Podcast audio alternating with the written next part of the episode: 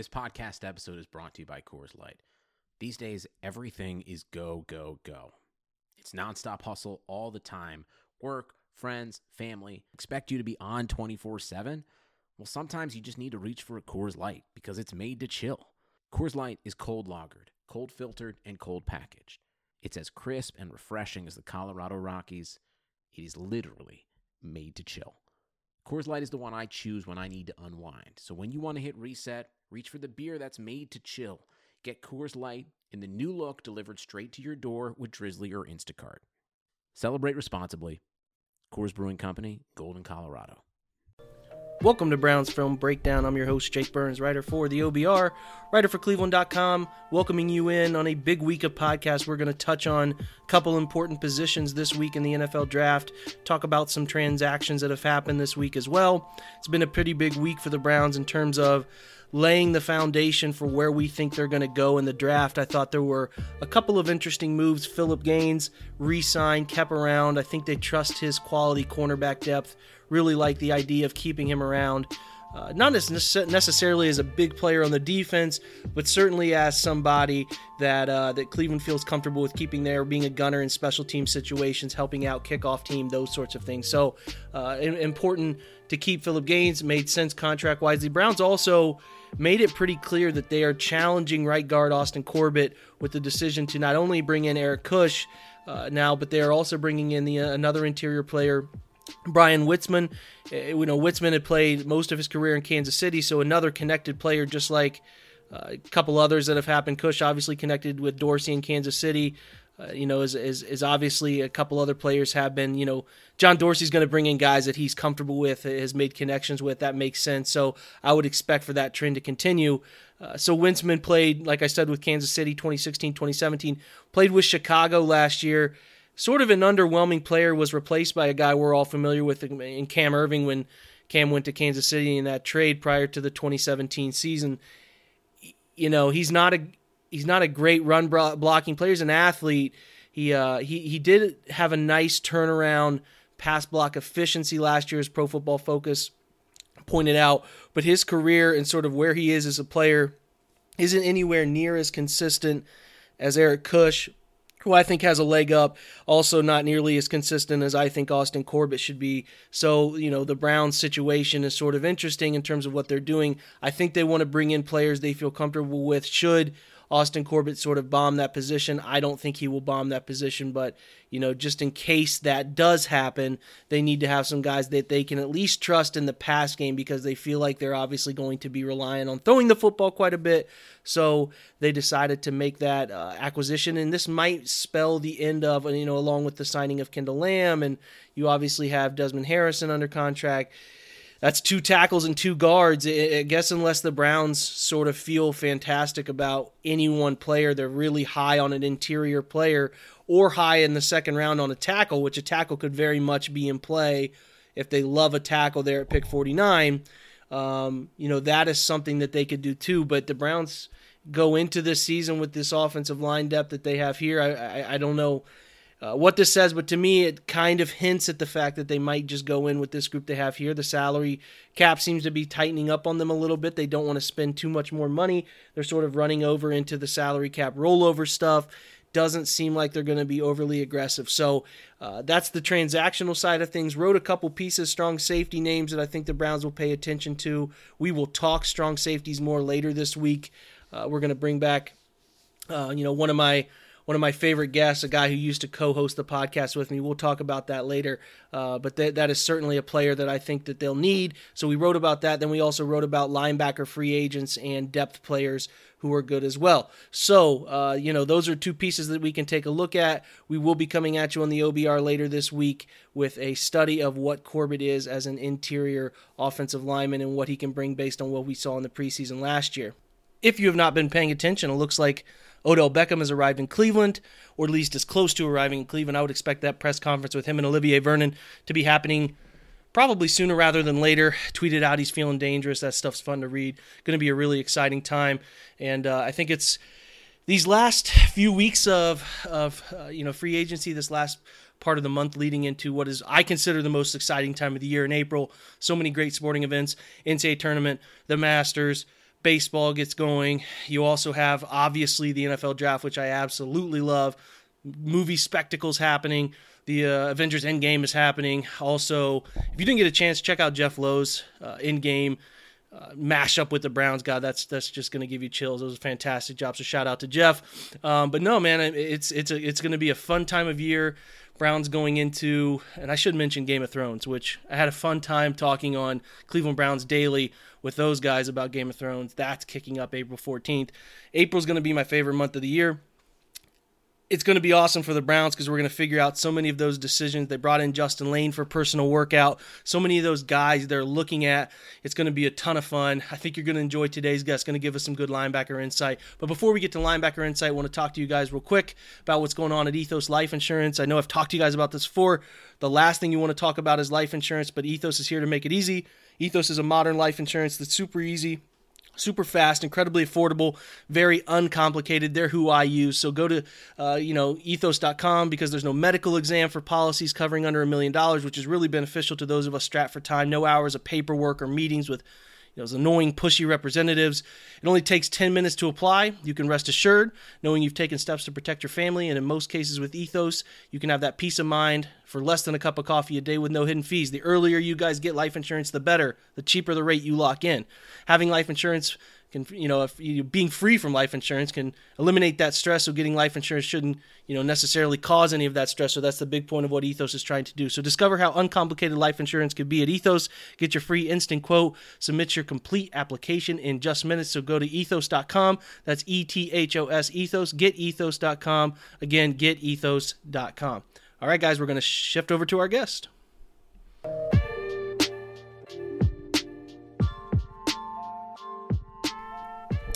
All right, guys, pretty pumped to bring in uh, a guy I think is perfect for the linebacker position. As you know, we've been going through all these different positions leading up to late April's draft. We're almost flipping the page to April. We're in the last week of March, so making some pretty good headway.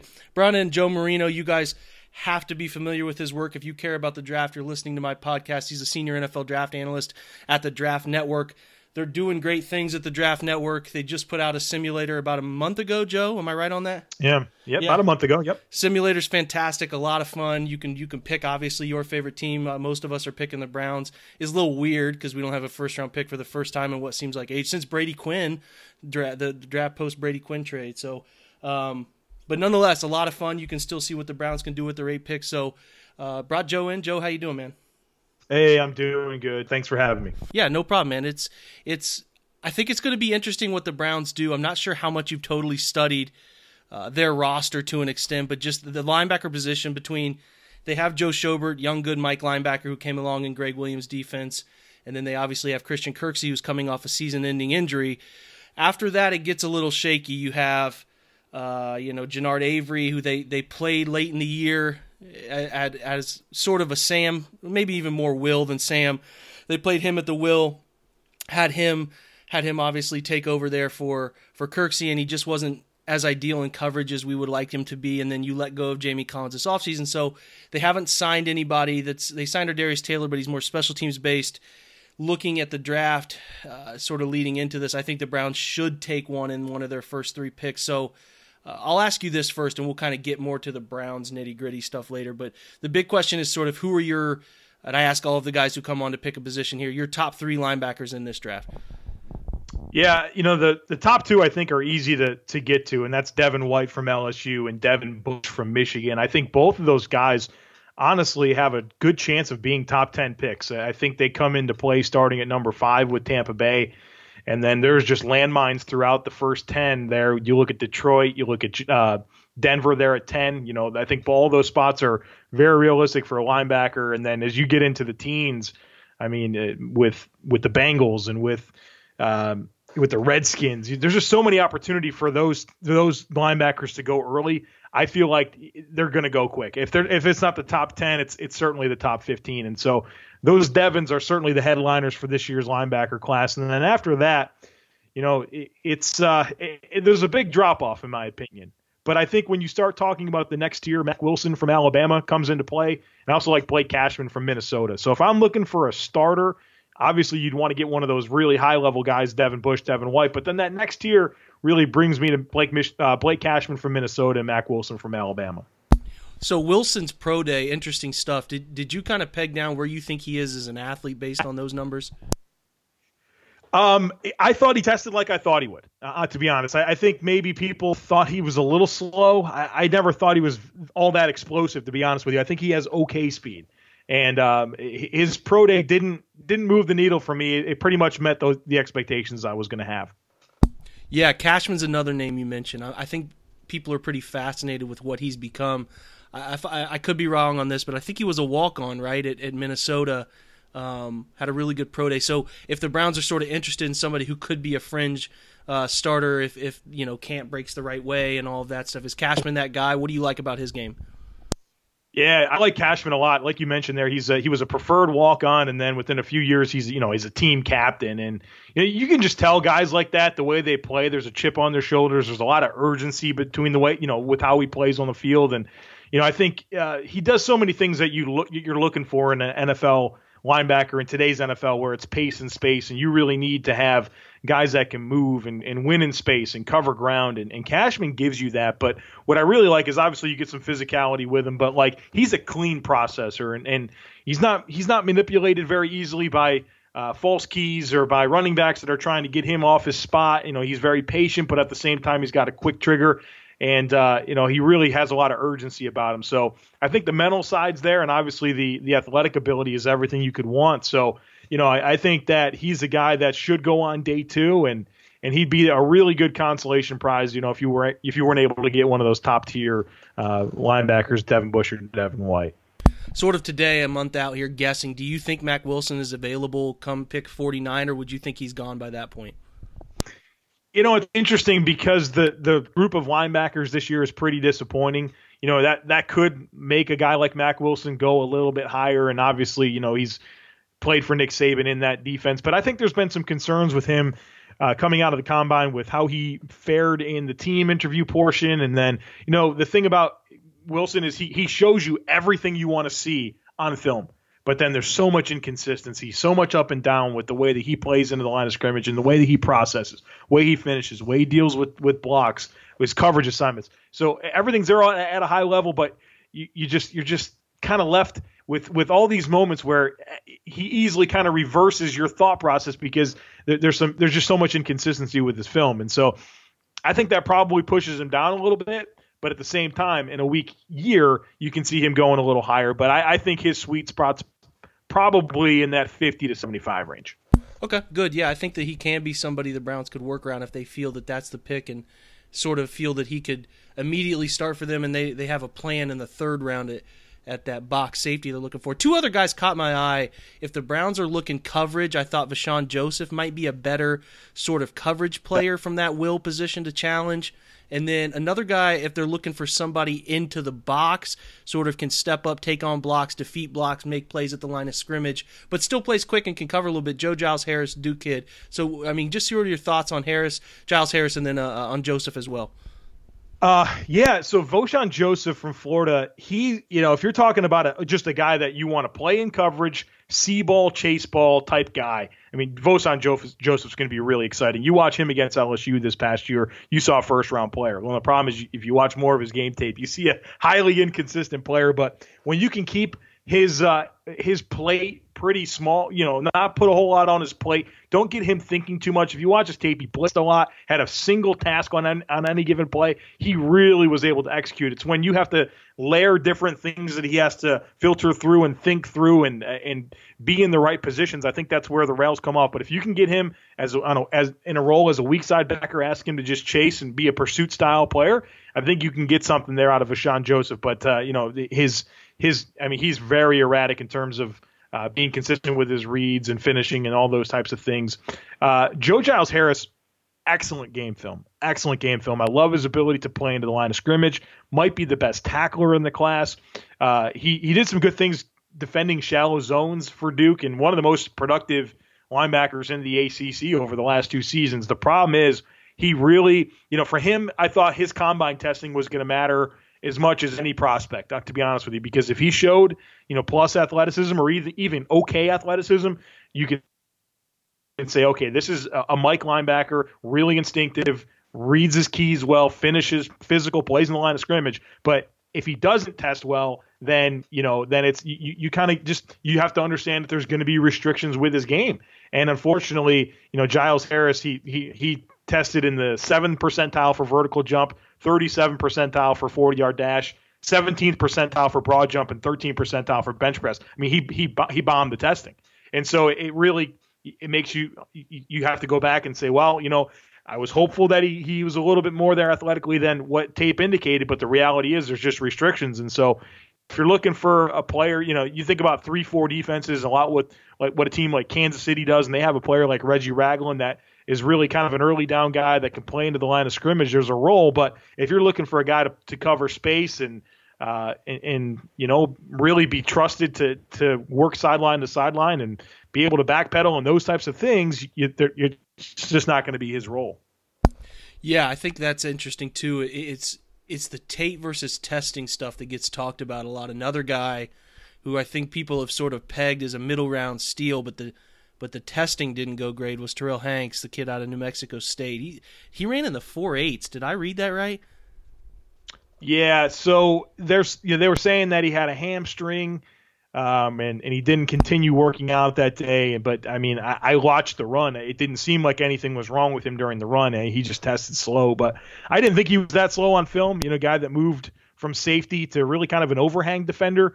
Uh, did a lot of things that we saw, like Fred Warner at BYU last year was a good prospect last year. A lot of a lot of stuff like Myles Jacks was doing at UCLA, that type of player. I didn't think he was that slow on film, so maybe there's some truth to the injury, but I thought he's kind of a reckless player you know, bull in the china shop, really, really kind of not very uh, gap oriented or, or, very solid in his reads, but he he's a really urgent player that uh, that plays with a with a you know with that motor that you're looking for. And so, if, you know, from a baseline standpoint of all right, this is a quality depth player that's going to excel on special teams, and maybe there's some developmental upside. You see it there, but I mean, if he's a four eight guy, that's there's not a lot of linebackers playing off ball in the NFL that run that slow. Yeah, that's where it gets extremely interesting with him. Is is his tape shows somebody faster than that, but that yeah, that is that is not going to play in the NFL, and it's especially not going to play in special teams where he'll need to run and get out in space and make plays, uh, you know, laterally too. So, uh, just kind of, I, I guess what the what, where I'm at with it is if the Browns decide early, it's probably somebody like Mack Wilson. If they can't uh, feel good about a linebacker round two because you said the depth, Joe gets it gets a little dicey. Maybe that round three with Cashman if they can find him there. But if they do decide to sort of punt on it, put it on the back burner, they have three round five picks. Anybody who catches your eye, uh, maybe a couple names, maybe three that just sort of catch your eye and would be good value picks around rounds four, five, six. Well, I, I, think there's one more consolation prize I think worth mentioning there on day two would be Germaine Pratt from North Carolina State. He's a guy that um, he played in 2017, he was a sub package player, a backup, and he moved up from safety to linebacker, and he, he just kept making plays all season long. And then he got a chance to be a starter uh, this past year as a senior, and I thought he, really put it all together and had a good season. And and uh, you know, you think safety convert, you kind of think uh, maybe a smaller guy. No, he's not. He's he's a big, long dude. No, he's not long. He's a big, thick dude. He's got some actually some length restrictions, but uh, he really is physical and plays in, into the line of scrimmage really, really well. And I think he's got good range, and that safety background really shows up in terms of his coverage. So I think if there's one more guy to mention that's worth talking about for a day three type thing, or excuse me, or day two consolation prize, Germaine Pratt from NC State certainly fits the bill. Uh, we talk about day three and maybe some some guys that have some upside that are that that are interesting, uh, I like Drew Tranquill from Notre Dame. If he didn't have the injury history that he does, we you know I think we'd be talking about him as a day two guy. But uh, I thought he was really good at the Senior Bowl. Uh, love the way he moves. Uh, really good space player, which is important. Um, but uh, you know the injury history kind of puts pushes him down the board just a little bit. Uh, ben Burr-Kirven from Washington. I, I, recently did his film. Uh, there's some restrictions there in terms of size and, and play strength, but kind of like we were talking about with uh, Vosean Joseph. If you can get him in a see ball, chase ball role, pursuit style role, you know, I think he's going to give you a lot of value. He's a very urgent football player. Um, and, um, you know, look, it, there's restrictions. We're talking about a day three player, but I think he'll give you quality special teams ability and, and he can win in space. If you're looking for a nickel backer or somebody like that that's going to come in and there's a threat that they can run the ball and still give you a guy that can play downhill a little bit, you know, I think you'd be happy with with a guy like uh, Ben Burr-Kirven from Washington. Uh, lastly, I'd probably mention uh, David Long from West Virginia. Um, a little bit, little bit smaller player, um, but I, I, think he's instinctive. I think he sees the field well. I think he's got some physicality about him, the way that he can he can shoot downhill and, and fill gaps and those types of things. But also, there's some some upside there in space. So uh, that's that's kind of the three that I feel best about. If I'm saying, hey, day three, guy that really gives you a chance to fill some type of role, give you some value, and and, and guy that's rosterable that can make the team and challenge the depth of the roster at least. I think those are the three guys that I probably get most excited about. Yeah, Ben Burr-Kirven's interesting, man. Tons of tackles. What do you have, like 176 total? something silly, right? Yeah, and he did good to dislodge the football. I think he had six forced fumbles as well. So I mean, uh, you, you like that. I mean, the thing about him, I'll say this is not a lot of those tackles came near the line of scrimmage. He's kind of a yeah. cleanup tackler, so there's that piece of it. But he's, you know, he he's he's a lot. I mean, he's probably the the the C plus or B minus version of Blake Cashman. Yeah, I kind of thought that Tranquill could could along with Burr-Kirven could kind of be that alley player on a defense. If you need yes. somebody sort of to be that box safety and you don't necessarily want to bank on them in coverage all too much, except for maybe running up a hash and covering curl flat in uh, in some cover three looks, I thought those two might be enticing in that role. Yeah, and I, I, like what you're saying. There's, you know, look, I think we'd love for everyone to be Devin Bush or Devin White and be able to do everything that you're looking for out of a linebacker, but those are top tier prospects, and that's just not always the case. And so, finding what a player can do and how they can fill uh, a role and help your defense, you know, there's there's there's those types of players and they have they have places as well there's just restrictions like we've talked about with a lot of these guys but yeah if you're looking for the like you said they're force player overhang alley defender hook curl, yeah, there's there's guys that can do that niche type stuff, and then you know obviously they're going to need to play special teams and really provide value in other areas. But you know it's it's not about finding guys that can do everything. It's about finding what guys can do and putting them in positions to succeed. Yeah, that's what that's why the Patriots have been so successful for so long. They've done that better than anyone else. And the more that teams can embrace that and get the most out of their roster by putting them in the right positions, you know, the better they're going to be. Yeah, that's a fantastic point, especially with the Browns and considering what they have with Genard Avery, a guy pushing him toward a guy that goes forward and instead of a guy that retreats. So I'm yep. with you on that. It'll be interesting. Those are some good names for you guys. If you haven't looked up or studied any of those names yourself, I would encourage you to do so. Uh, Joe just dropped a good nugget there on some guys in the late round. So also, Joe hosts the uh, at Locked On Browns uh, podcast or sorry Bills. My bad. Jeez gosh. Bills, sorry yeah. sorry to my man uh, Jeff Lloyd for that one. Yeah so Locked On Bills host uh, does great work. The Browns actually play the Bills this year so that's exciting. We get to see Baker Mayfield Josh Allen go head to head pick nine right? So who do you have your eye on for the Bills there at pick nine you know, the more I think about it, and the Bills have been extremely aggressive in free agency to attack needs on offense, which everybody knew they needed.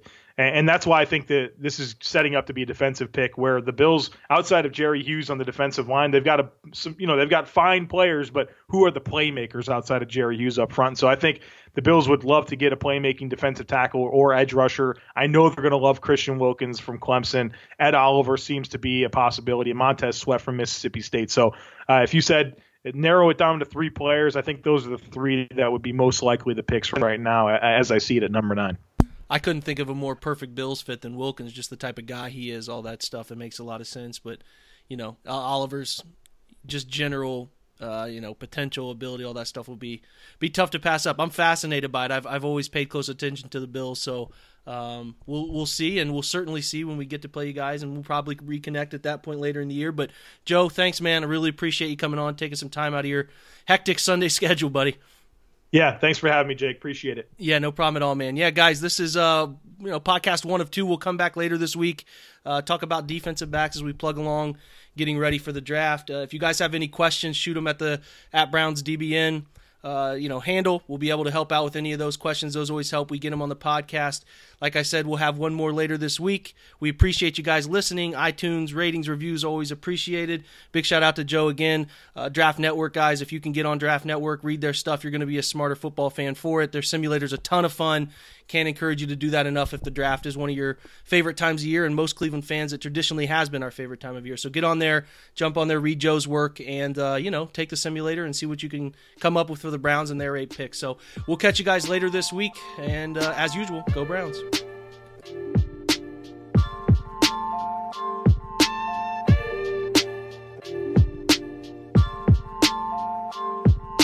Sugar Ray Leonard, Roberto Duran, Marvelous Marvin Hagler, and Thomas Hearns Legends, whose four way rivalry defined one of the greatest eras in boxing history. Relive their decade of dominance in the new Showtime sports documentary, The Kings, a four part series premiering Sunday, June 6th, only on Showtime. Mother's Day is almost here, and you can get her the most beautiful time tested gift around a watch she can wear every day from Movement. Whether your mom is into classic dress watches, rare and refined ceramics, or tried and true bestsellers, Movement has something she'll love. And right now, everything at Movement is up to 50% off site wide during their Mother's Day sale. A watch is a gift that celebrates all the time you spent with mom, and a Movement watch is even more than that. Movement uses industry leading materials for their fresh modern watch designs, from technically complex ceramics to vintage inspired style, all for an incredible value your wrist and wallet will both love. And with one size fits all convenience and fast free shipping and returns, it's a stress free shopping experience. Save big on the best Mother's Day gift ever with Movement. Get up to 50% off site wide during their Mother's Day sale at MVMT.com. Again, that's up to 50% off at MVMT.com.